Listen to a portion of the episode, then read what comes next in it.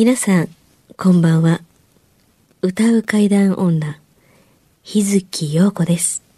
怪奇レスラーならぬ怪談大好きプロレスラー、松山勘十郎です。怪談を集めて47年。怪異収集家の木原博勝です。この番組は、オカルト番組でも、心霊番組でもありません。怪異収集家である作家の木原博勝さんが、実際に直接取材した実話怪談を語ります。日本で唯一の怪談専門ラジオ番組です。木原さんといえばあの今や伝説の実話怪談本、新耳袋シリーズの作者でもおなじみですよね。他にも、うずしお怪談やつくも怪談といったヒットシリーズも出版されてますよね。その木原さんによるこの世のものではない話、もののけの話、不可思議な話といった実話怪談を季節に関係なく毎週聞くことができるなんて、怪談マニアにとっては夢のような話ですよね。夢どころか悪夢よりも素晴らしいことですよ。それでは、あなたが最後まで無事にお聞きできることを祈ってます。怖い水曜日、存分に味わってください。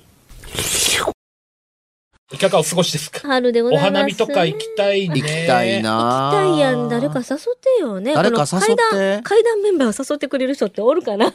いや怖 怖くて別にいいじゃん、この番ー、組。いやあのー桜ではなくて、うんあのー昔からね、まあまあ、地域にもよるんでしょうけども、あの、人の住む家の庭には、イチジクの木は植えるなと言われてたりします。あ、なんとなく、イチジクとなんかザクロとかあかんみたいな聞こえなんであれ？うん。あの、いや、あの、人の生き血を吸って赤く熟すと言われてたりわおするんですよ。そういうだから、赤い実ばっかりやうんあの、ねおまあ、不幸という言い方が適切かどうかはわからないですけれども、うん人の血を吸って赤く甘く熟すから、甘くあの、に庭には、あの、イチジクは植えるな、などと言いますけれど、あ、そね。う。いろいろあるんですね。言われ方まあ、あの、見た目で損置いてるんちゃうかな、イチジクさんっていう気がしなくはないですけれども、一応ね、うんあの、そういうふうに言う人が、僕の子供の頃は、あの、多かったですね。ちょっと気の毒かな。ねえ、あれもね。まあちょっとね、あの、お便りも溜まってきておりますので、うん。サクッと読みたいんですが。サクッと。はい。みゆさんです。はい。美しい羽と書きますね。うん美しい羽。はい。今日は家で不可解なことが起こったのでお便りします。書いた時には今日だったんですね。そういうことでね。はい新鮮だ。この方は多分ね、2月の24日ですね。に起こったことですね。私は家事があまり得意でなく、今年の大寒波の時には布団から出るのも億劫で、苦手な家事がさらに面倒になっていました。なんかわかるような気もする。お仏壇のお供えの水も毎日変えなければと思いながら、ごめんなさいと心で謝りつつ、1ヶ月以上放置してしまいました。長っラララララ。昨日、ゴトンゴトンと不可解な音がしたので気になって音の正体確かめようとしました。屋根に鳩でも来たのかな？いや、違うな。もっと家の中からするな。うん。でも正体わからなかったんですって。うんうんすると今日家を出出ようとすると、仏壇の仏像が倒れてました。地震もしてないのに。うん。うん。結構しっかりした仏像なんでしょうね。私は急いでる時にバッグでもぶつけて倒れたのかなと、可能性も考ないでしょえましたが。、仏盤の前にはお供えの水とろうそくも置いてあるし、当たったとすればそれもろとも倒れるはず。だよね。うん。仏壇の重量もあるので、気づかず仏壇だけ倒すというのは相当難しいと。うん。仏像だけね。うん、私のお手入れが足りず、精進が足りなかったのかもしれませんが、何かある予兆ではないかと不安に思いますと。うん。不安に思ってちゃんとしなさい。ほんまやな。それは、木原さんが正しいかな、ちょっとね。うん。そうそうそう。これを機に、1ヶ月もほっといたらさすがにうんね。さすがにほんまにこれちょっとそうかもしれんよって言いたいね。うんうん仏様が倒れたというよりは、まあ、あの、仏壇で祀っていただいてる、いただい、いいま、祀られてるご先祖様が、仏様に面目が立たんわみたいな風に思って、まあね、あの仏様倒したんかもしれんね。だバックでね、当たったから、あの、仏壇の中の仏様が倒れるってさ、バックぶつけても怒らへんわ、みたいな。うん。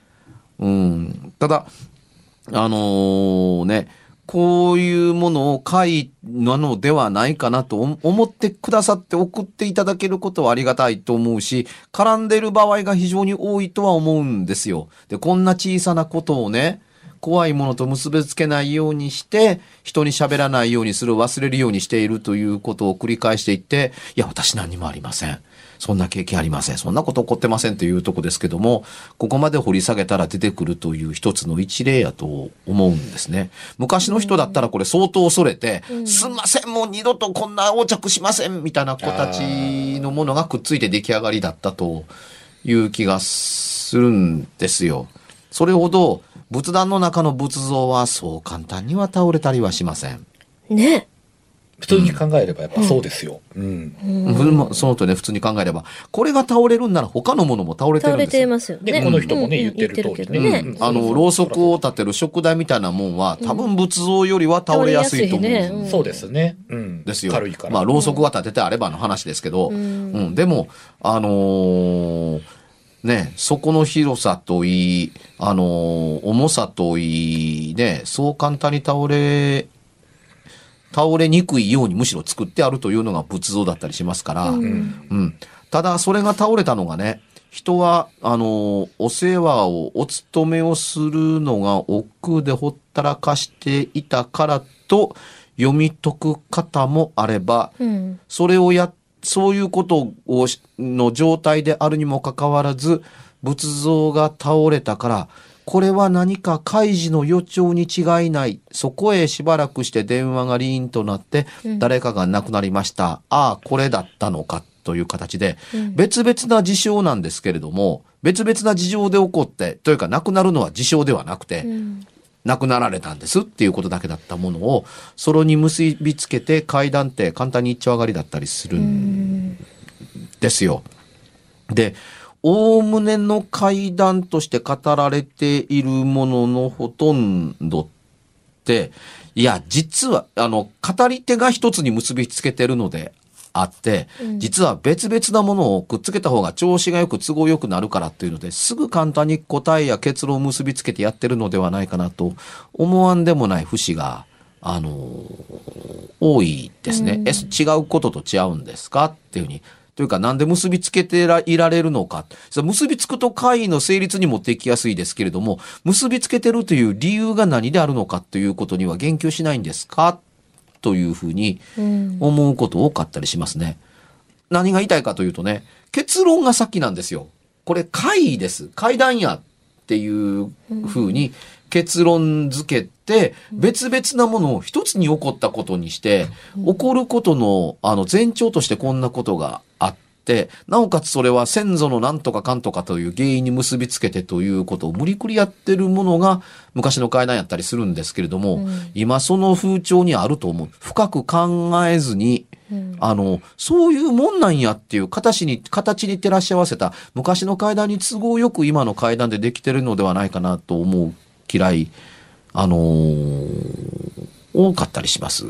ね。あのーどういう意味でしょう。あのー揶揄してるわけではないんですけれども、事故の物件だからお化けが出るというような関係性って、ほぼ無関係です。うん。あの、ここで事故があったから階段のような会が続きます。それとこれとは必ずしも一つになっているとは思えないですっていうふうに。あの、それだったら、あの、お怒ってなかった方がおかしい場所の方が山のようにあったりするんですよ、むしろ。うん、その土地、その場所、その家でっていうとこだったりするから、そんなことがあっても別に何もない家もあれば、そんなこともないのに何かが起こる家があったりするし、その中にはごく稀に何かあった後に住んだら何かこんなことがあったっていうのが含まれているだけに過ぎないのでという。事故は事故。怪異は怪異。ところが、怪異には原因があって、原因に都合のいいものを見つけた途端に、あ、ここでは昔こんなことがあったからや。っていうふうに、簡単にくっつけるのはどうかなと。もうちょっとドラマいるんちゃいまっか、みたいなふうに。あのー僕個人は思うんですけどね。だから、事故の物件はあるんです、そりゃ。あの、そう名付けて、そう見つけた人がそうつければそうなんだから。うん。一応は、いや、それはそこで亡くなられた方、いるでしょう。うん。でも、そこで亡くなられた方というのは、自分で亡くなられた方もあるかもわからないけど、天寿を全うした老衰で亡くなられた方だっているとは思います。っうん。ていうとこだったりしますよね。うん。そんなこと言ってたら、病院は事故物件か、みたいな話になるわけでしょ？うん。というふうに、そうではないですよね。事故として出てきているわけではないし、うん、全部出るんやったら、ぎょうさん出なあかんよ、病院。ね。ほんまや。確かにうん。ね。だ特定の人間しか出なかったりだとか、限られたものしか出なかったりするから、あの、怒っている帰りよりも、語っている人の数の回の方が多いような気がするんですよ。そんなあるかとか、そんなすごいことあるかみたいな風に思う。で、最近はね、あのね、あの、取材で書かれてる方も多いという風には耳にいしてるんですけども、問題は語り手があの、すごく流暢になってきているという時代だったりもするので、よほど注意して質問攻めにせえへんことには、聞かせていただきましたっていう話聞くんですけど、どんな風に聞いたんですかって言ったら、いや、聞かせてもらったんですっていうふうに。いや、ただ聞くことは取材とは言わんなとは僕個人は思うんうん。ですけどね。取材じゃないとは言いませんが、あの、形式的には聞いてきただけですよね、みたいな。風に、あの、政治家の前に、あの、マイクを向けて、政治家が気持ちように好き勝手に喋ってるっていうのを取って持って帰ってきて取材やってきましたっていうのは、いや、それは、談話は取ってきたかもわからないけど、あの、違うんじゃないんですかっていう線引きは、まあ、個人によるので、あのーこのままで行ったり、行くと、僕時々思うんです。このままで行くと、あのー階段は形の決ま決まった簡単なものになって、70年代と同じように、うん、むむしろ、うん、それよりもさらに昔で、階段は、というか、お化けは墓場に出るもんなんやっていうのと、ほとんど同義語の頃の階段にまで、あのーになるんじゃないのかなと思わんではないうん。ですね。怖い、怖い。うん。うんでというところで。そんな木原さんにはね、やっぱ、こう、その自分が正しいと信じる、その階段をこれからもどんどん聞かせていただきたいですよね。我々としてはね。まあねさ。かんちゃんからのお題も一ついきませんか？お題ね、久々に。あのー来る時にね、電車の中でいろいろ考えてた中で、あ、じゃあこれ行こうって思ってたのがあって、で、今のこのお便りの中で、たまたまそれが出てきて、あ、これはなんたら偶然とちょっと思ったんですけど、えー、そん、偶然重なってたの？なんか知らないけど。うん。で、そのお題がですね、んろうそく、ほろうそく。ろうそく。う。うん。ろうそく？ほら、あの、お仏壇にもね、はいはいはい立ててあるじゃん。うん線香と一緒にさ。あさっきねうんうんそうそうそうそう。ろうそく？ろうそく。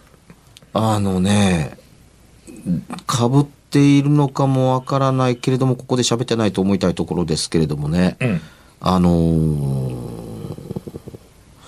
僕のね、あの、階段の朗読会に、あやかし会というのがあるです。はい。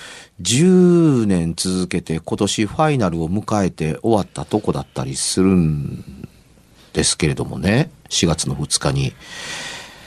何回目の時でしたかね。その時のゲストの、あのー声優さんがね、千葉進さんという有名な、あのー声優さんでした。あのー光の語の才っていう声をやられたりだとかね、あの、進むといってもあの、進歩と書く、人類の進歩と調和の進歩と書いて進むさんという人なんですけどね、うわ、こんな名前あげていいんやろかと自分でも思ってたりするんですけれども、えーこの方にゲストにいて来ていただいた時のあやかし会の稽古場の時なんですけれども、あのー僕らのあやかし会って寺で行うんですよ。でなぜ寺で行うかというとね、ラビ、裸の火を使いたいからなんです。わかりやすく言うと、ろうそくの火で階階段を読みたいんです。うん。ところが、条例で、あの、家の中で火を焚いてはいけないので、へーコンロとは別に、もうね、焚き火とか七輪もやったらいかんのですよ。外でしあの、焚き火もできないです、東京都は。そうなの？うん。うん。うん。だからあの、ベランダで、だとか、庭でね、あの、七輪でサンマ焼くのも多分ちょっとしたらどっか結構ギリギリ危ないんじゃないかなと思うんですけど。なんだ。うん。だから、あの、燃えてる火をそのまま使って構わない場所は、んお寺とか神社ぐらいのもんなんですよ。ろうそく焚きますから。うん。だから、お寺さんはろうそくの火を焚いても構わないので、そのろうそくの明かりで階段のの本、あ階段を読もうというのが私たちだったりするんうん。ですよ。要するにその、ただの照明で読んでどうすんのみたいなもんですね。まあね。で、練習の時からそれで読みます。本番の時だけろうそくでは読まれへんから。うんうんうん、こんな暗さになるとは思わなかったっていうとこだったりするので、はいあの、明るさに慣れていただけねばならない。まあ本番通りのね、それはもうね、練習の段階から。うんそれでね、あのーかといってろうそくそのままバーンと立てると、あのー光が散ってしまって、やはり暗いので、風よけも含めて、ろうそくの手前にその、でもね、ついたてのように、ああ。あのー障子を貼るんですよ。はいはいはいはい。あの、すで、その、あの、ついたてのようなものに反射して、なお手元が明るくなるようにという形で、半分ついたてがあって、半分ろうそくが見えてるという。でその、ほろうそくのは明かりで読むんですね。で、ほ、細っちょろいろうそくで読んだって、リアリ、リアリティないから、あの、太いろうそくに火をつけて、それで読むんですよ。ちっとも怖い話ではないところでここまで来ましたけれども、その練習の時、はいあのーはい、終わりっていうので、一旦練習やんで、や、あのーやめて、明かりがつきます。ろうそくは、買ってきたものをす当たり前ですけど、刺して、用意どんで火をつけて読んでるわけですよ。はい。あれ？と千葉さんが声を上げるので、え、どうしたんですか？ついたてがあるからよくわからない。どうしたんですか？ってそばまで寄ったら、千葉さんのろうそくだけ全部燃え尽きて、し下の台で釘が倒れないように支えてある釘が露出してるんです。うんこんなに早くろうそく燃える？って。太いろうそくですよ。でね、あのーエアコンの風が当たって火が大きくなって早く燃えたんじゃないんですかっていうとこだったりする考え方はなきにしもあらずなんですけれども、それをしないためのついたてでもあるんです。そのろうそくの前の風が当たらないように。風が当たったらともかくろうそくの炎が揺れるので、うん、それは危ないからというので、あのーろうそくを囲うように、あの、食台についたてが立ててあるんですよ。これがあるのにこんなに揺れますかねというのが1。で、揺れたところでここまで燃えますかねというのが2。で、こんなに燃えたんだったら、さぞやそのろうそくは明るくなかったらいかんわけですよ。たくさん燃えてないと。うん、ところがそのろうそくだけが明るかったわけではないんです。あ、他のと一緒。他のと同じ。だ誰が見てても暗い中で練習見てても、あのろうそくだけめっちゃ明るいなみたいなことはなかったのであ、そっか、見てわかりうんますもんね。ろうそくの明かりがは同じだということは、燃えてる炎の大きさがほぼ同じだということを意味します。い。したがって一本だけバカほど燃えてて、あの一本だけめっちゃ明るいなみたいなことはなかったんですよ。はい。だから、燃える理由がわからない。うん。ここまで燃える理由がわからない。というところが、ところだったんですね。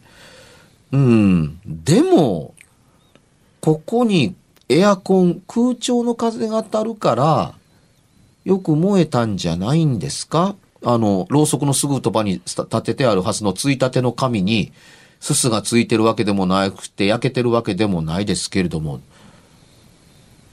うん、でもまあそうかもしれないねというので、じゃあ千葉さんこっちのろうそくにっていうので、ろうそくの立ってる場所を、あの5本をサイコロのの5の目みたいに真ん中と両端だったんですけれども、あ端っこじゃなくて今度は反対側の端っこに行ってください。今燃やして何ともなかったとこでしたからって、わかりましたっていうふうに、じゃあもう一回練習やりましょうか。はい、あの、電気消して、はい、ろうそくつけてって、じゃあ読みましょうかっていうふうに読み終わって、はい、終わりっていうんで明かりがついたら、千葉さんの前のろうそくだけ燃え尽きてるんです。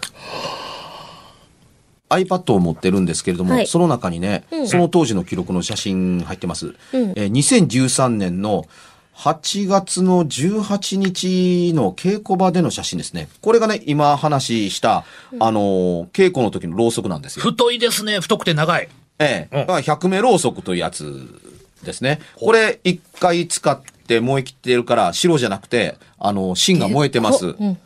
はいはいはいうんこれが、ねつまり5本あるうちの1本のろうそく、あ、4、4本のろうそくなんですよ。はいで、千葉さんの前にあったろうそくはどうなってるかというと、こうなってます。あらおかしい。食台の上に釘が出てるでしょで、釘の、釘と同じ長さに、あのーろうそくの芯が燃えてるんですけども、芯の先っちょが燃えていることだけじゃなくて、その遥か下まで、あの、糸が見えてるんですよ。釘と同じ長さで。普通芯しか見えないでしょ？うん。で、芯、燃えた黒い芯の下ってろうそくでしょ？ろうそくそのものは半分残ってるんですけども、半分手前側が全部なくなって、上の芯しか燃えてないのに、下の真っ白の芯が、釘と同じ長さで、芯だけが下まで残ってるんですよ。こんな燃え方しますか？これ。これがね、同時につけて、ええほんま、すごい。全然違う。信じられへんでしょ？信じられん。うんうん、あの、同じ明かりで読まなかったら意味がない、ないから、みんな同じ長さで火つけて読むわけです。つまりその、あなたのだけ、この間半分まで使ったろうそく使って読んでねって言ったら、歩調が合わないでしょ？そうですね。光の。うん、だから、あの、用意どんで同じろうそくで練習をして、用意どんでみんな消してということを繰り返して練習で使っていくんですよ。うん、なのに、えー、これ何センチあんのかな ?15 センチぐらいあるろうそくを用意どんでつけたら、あの、一本のろうそくだけ、えー根元に刺さってる釘だけですから、えーもうこれほぼ全部燃え尽きてます。15センチ。でね、これ、このろうそく、あのー8時間使えますって言われて買ってきたろうそくなんですよ。うんうんうんへえ。全然足りませんや、その減り方。で、この8時間のろうそくが、うんあのわずか15分経つか経たないかの間で、ブワーッと消えてなくなって、しかも見ての通り、あの、ついたてがあって、うんね風が直接当たらないように仕立てられてるんですけれども、あの、千葉さんの前のろうそくだけがこうなったって。怖すぎる。この話何っていうふうにうん。なりますなった。よね。これがね、写真の記録で残ってるんですよ。ね。で、こんだけ燃えたんだったらね、さぞや炎がでかくってという形で、ついたてにすすがついたり、あの、なんか焼け焦げ跡がついてそうなことがありそう、あって不思議はないんですけど、はい真っ白でしょ？おまち綺麗な真っ白綺麗な真っ白ですよね。はいでも誰が見てもこの、ここまで燃え尽きたろうそく、これほんまに同じろうそくだったんですかっていうと、間違いなく同じ8時間続くろうそくだったんですよ。えーで、こんなことがなぜ起こったのかはわからないんですけれども、あの、僕の原作怪談を読んだら、こんなことがあるということってよくある。もう機械をよく壊すのは僕の必殺技だったりはするんですけど、はいあの、練習の時にも、あの、よくある。はい。怖いね。ある意味でこういうの。これがね、ラジオでお見せできないのがとても残念ですけれども、作り物の写真でも、あの、何でもないです。そんな木原さんの、はいじゃあ、今後の予定は？はい。えー4月の21日から、えー5月の13日まで、えー中京地区、名古屋の方はよく聞いてください。あのー名古屋のパルコでですね、あのー妖怪ミイラ展というのを開きます。名古屋パルコ、えー西館8階パルコギャラリーで、えーテレビ愛知さん主催で、えー湯本さんのコレクションと僕の、えー守り神、九段ちゃんがですね、えー神社に、を、た、しあの、仕立てられてですね、えー妖怪願掛け神社という形で、九段ちゃんがやってきますのでよ、ぜひとも、えー見ていただければと思います。で、折しもこの4月の21日、えー大阪で、えー新耳袋をやっています。14日に東京、21日に大阪の新耳袋。えー、県民様の腕輪が来ていますので、ちょっといろいろなことから守っていただきたいとお悩みになっている方持っておくといいかもしれませんね。えーえーすいません。あいいつも一瞬で完売するんで、あのーできたら来ていただいて早めに買っていただければと思うところだったりはします。ぜひともいらしてください。はい、どうぞ。はい。はいえー、松山勘十郎参ります。あと1ヶ月ちょいとなりました。えー、5月27日にですね、大衆プロレス松山座2018年5月公演、松山玄武というタイトルで、えー、生野区民センターで15時から行います。この日のメインイベントは、松山勘十郎14周年記念試合としまして、6年ぶりにアジャコングとシングルマッチを行います。はい。えー、まあ、アジャコング選手もね、やはり知らぬ人はいない、もう有名な方ですから、呼ぶのもね、あの、正直かなり大変なところではございます。うん。有名だし。ええ、すごいしそれに加えて、もう拙者とのシングルマッチ。これはもう、これを逃したらもう次はいつ見れるか。まあ、わからない。うん。ボコボコにされないでね。ボコボコには、まあ、されるでしょうね。うん。でも、それも含めて、うん。応援に来ていただきたいはいわけでございます。はい。よろしくお願いします。はい私の方は、日月陽子、つに点々の日月陽子で検索してください。ホームページもリニューアルされております。はいよろしくね。都合なうのは全部来てよ。はい。番組では1回216円でダウンロードできる別冊怪談ラジオを販売しております。ちょっと普通の地上波のラジオでは放送できない僕の体験を、あの、語っています。二度と本の形でまとめるつもりのない話が入っていますので、ぜひお聞きになってくださればと。どうやったら帰るの？詳しくは、ラジオ関西の怪談ラジオのホームページをご覧になって、ぜひともお買い求めいただければと思います。今夜はいかがでしたでしょうか？何もなければいいんですが。え？ちょっと、あなたの城、誰ですか？番組では、お便りや感想のほか、あなたが体験した怖い話や、あなたが聞いた身近な人の不思議な体験、また、怖い写真や、曰く因縁のあるものなどもお待ちしています。メールの宛先は、階段アットマーク jocr.jp k-a-i-d-a-n アットマーク jocr.jp ファックスは078-361-0005 078-361-0005おはがきは郵便番号650-8580ラジオ関西階段ラジオ怖い水曜日まで。ぜひ、本物の怖い話を私に教えてください。お相手は、歌う階段女、日月陽子と、怪談大好きプロレスラー、松山勘十郎と、そして階段を集めて47年、木原博一でした。それではまた来週、お耳にかかりましょう。この一週間、あなたが無事でありますように。